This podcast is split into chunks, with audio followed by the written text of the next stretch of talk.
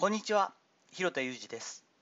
スポーツトレーナーとしてアスリートスポーツ現場でトレーニング指導をしたり、スポーツ施設や現場のディレクションをしたり、トレーニングやトレーナーの働き方について情報発信をしたりしています。最初に告知をします。ノートもですね、月に3本のペースで更新を続けております。えー最近ではとんでもない暑さが普通になってきたからこそ知っておくべきことという熱中症予防についてのお話もアップしたりしています。有益な内容、えー頑張って書いているつもりですので、興味ある方は URL 貼っておきますので、ぜひご覧ください。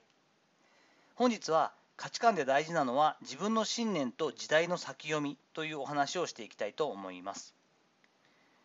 多様性の時代なんていう表現が、えー出てくるようになってですね、さまざまな価値観があるはずの令和になってますよね。にもかかわらず、誰もが声を上げられる時代になったからこそなのか、さまざまな外野の声も届きやすくなってるなというふうに思っています。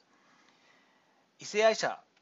が普通だった私の子供の頃と違ってですね同性愛者だったりアセクシャルと言われている、えー LGBTQ みたいなところに関しての概念もですね随分と今変わってきているんですけれども過渡期といえば過渡期ですよね。なので、えーそういったところの狭間で悩んでいる人であったりとかカミングアウトをしようかどうかだったりカミングアウトしたことによっていろんな声が聞こえてくる人といったところも出てきたりしていて実際に著名な芸能人の方のえ出来事なんかもありましたからすごく心を痛めていたりします。SNS の弊害っていうのももちろんあるんだろうなというふうには思うんですけれども多くの人が自分の価値観に自信が持てないっていう側面もあるのかなと思うんですね。だからこそ比較して、えーみんなが叩いてるものを叩きたいとかですね安心したいだったり自分が少しこう叶わないなとかすごいなと思ったり羨ましいなと思うのに対して過度に攻撃をしているような側面もあるような気がしています。これどちらにとっても決してこう幸せなことでもないし全然生産的ではないんですよね。なので結局大事になってくるのはある程度自分の価値観っていうのを自分で確立していくことなんだろうなっていうのはまあ綺麗事としては思うわけです。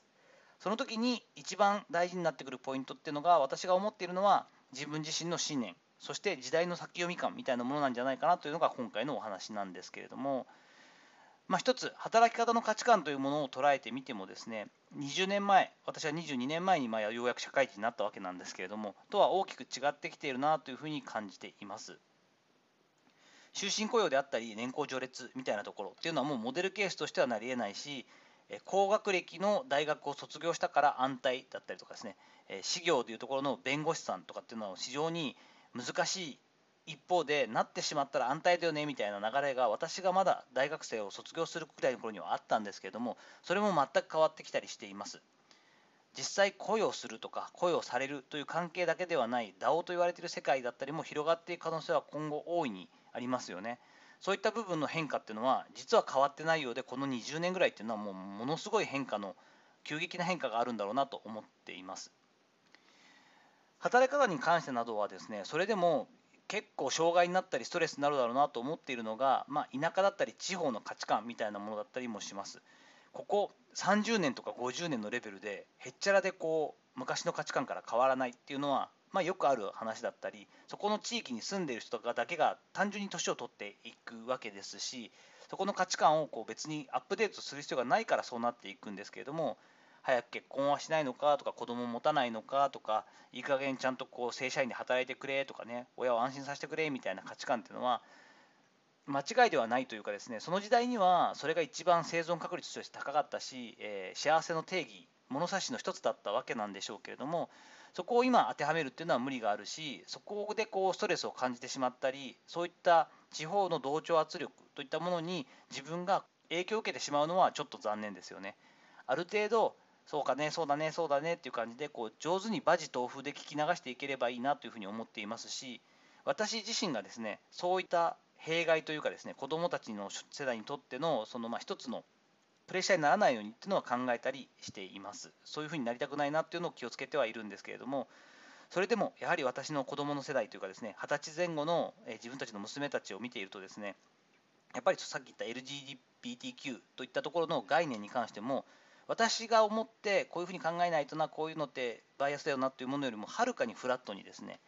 感覚として持ってたりもしますからやはりそこの部分っていうのは意識的に今の30代以降40代50代っていうところはアップデートしていくというか自分の頭を柔らかくしていくような意識を持たないと難しくなるんだろうなと思ったりしています。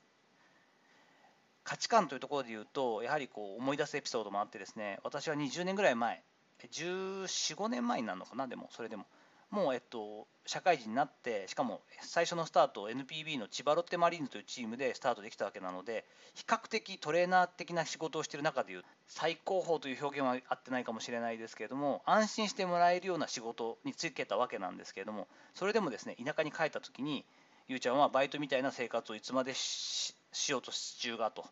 いつまでこうバイトみたいな暮らし方でやっていくんだと結婚もしたし子供もできるのにそんなんでいいのかと。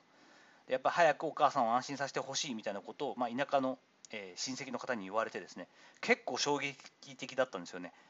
いやそんなこと言ってもやりたいと思ってる仕事に対して今みたいな仕事ってある意味一番にやりたかったとこだし一番こう可能性もあるしこれ以上の仕事っていうかこのそういう仕事スポーツ現場で仕事やろうと思った時に正社員みたいな働き方とかボーナスとか昇給とかそんなものないんだけどって思ってすごく反発心をぐっとこうが出てきた記憶はあるんですよね。でもまあこれって感覚的に言うともう仕方がないことですし逆に言うとある程度の答え合わせを考えた時に今当時のその親戚の方に聞いてみてもですね少し考え方は変わってきてくれてる部分はあるんじゃないかなと思ったりもします。やはりこう5年10年15年20年その今から先にですねどういった価値観が比較的こう新しく広がっていくかっていうのはもうさらに20年前と比べても今後の20年後を考えるともっと大きな変化になってるでしょうから予想はつかない部分はあります。それでもある程度自分の信念だけじゃなくてですね一つのま確かめ算的に時代の潮流を読んでいく感覚っていうのは一緒に持っておくとより自分の価値観っていうのをこう作っていきやすいのかなっていうのも感じたりしています。最近はですね、えっと、音声だったりノートとかでも、えー、この熱中症予防というかですねこれだけ暑くなってきた世界の問題っていうのがリアルになってきていますからそこの部分の話をよくするんですけれども例えばじゃあ5年後10年後を考えてスポーツ現場で働いていき続けたいなと思っている今の中堅どころがいる時にはもう今からですねじゃあ夏に関してはサマータイムみたいなものも実施される可能性もあるし実際にスポーツ現場の仕事っていうのはある意味お昼から夕方までに関してはこう間がガポッと開く形になっていくことが多分、えー、高い確率でそういう未来がやってくるだろうなっていうのは予想がつくわけですよね。もうこれ以上暑くなってきて平均気温が夏の平均気温とか湿度が、えー、2度上がったり湿度が10%上がっていくってなってくると本当にもう活動ができないわけなのでそうなってくると今までのように社会人だったりプロスポーツであったらもう一日中仕事があってまあナイターとかでない限りですね競技スポーツによりますけれども夕方6時7時には帰れるっていうか、まあ、一つ練習は終わるよっていう形だったのがですねもう学生スポーツと同じように朝から10時まで働いて間がガポッと空いて夕方5時以降からまた活動再開みたいな2ブレみたいなのが普通になってくると間の時間をどう過ごすかっていうのはものすごく死活問題になってきたりもします。こういったことをある程度こう読みつつですね今からいろんなトライアンドエラーをしながらですね自分が試験的にどんどんそうどういう働き方ができるかなっていうのを模索しておくといったことも、えー、価値観の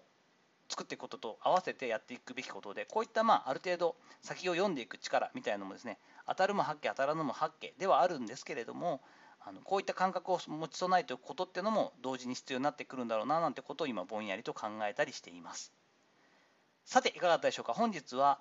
価値観で大事なのは自分の信念と時代の先読みということで、まあ、そうやって言いながらもですねなかなかまとまってない話ではあるんですけれども今考えていることをつらつらとアウトプットさせていただくような回答をさせていただきました。